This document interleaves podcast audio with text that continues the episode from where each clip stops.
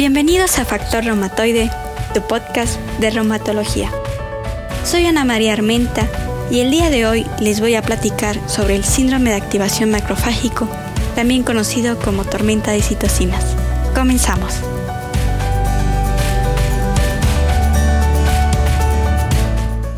Este puede ocurrir tanto en niños como en adultos. En niños destaca su presentación en enfermedades reumatológicas como artritis idiopática juvenil de inicio sistémico, lupus eritematoso, enfermedad de Kawasaki y rara vez en dermatomiositis, así como en otras patologías no primariamente reumatológicas como infecciones virales agudas o granulomatosas y enfermedades linfoproliferativas, particularmente linfomas. En adultos se presenta en promedio a los 50 años.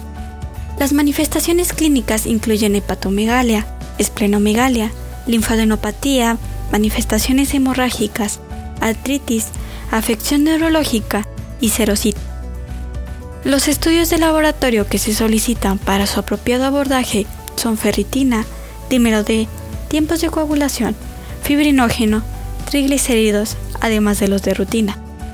Suele asociarse a una alta mortalidad, que va desde el 26 hasta el 75%, y su tratamiento consiste en glucocorticoides, inmunofilinas e inhibidores de sinasa. Muchas gracias por escucharnos y no te pierdas nuestros otros programas. Adiós.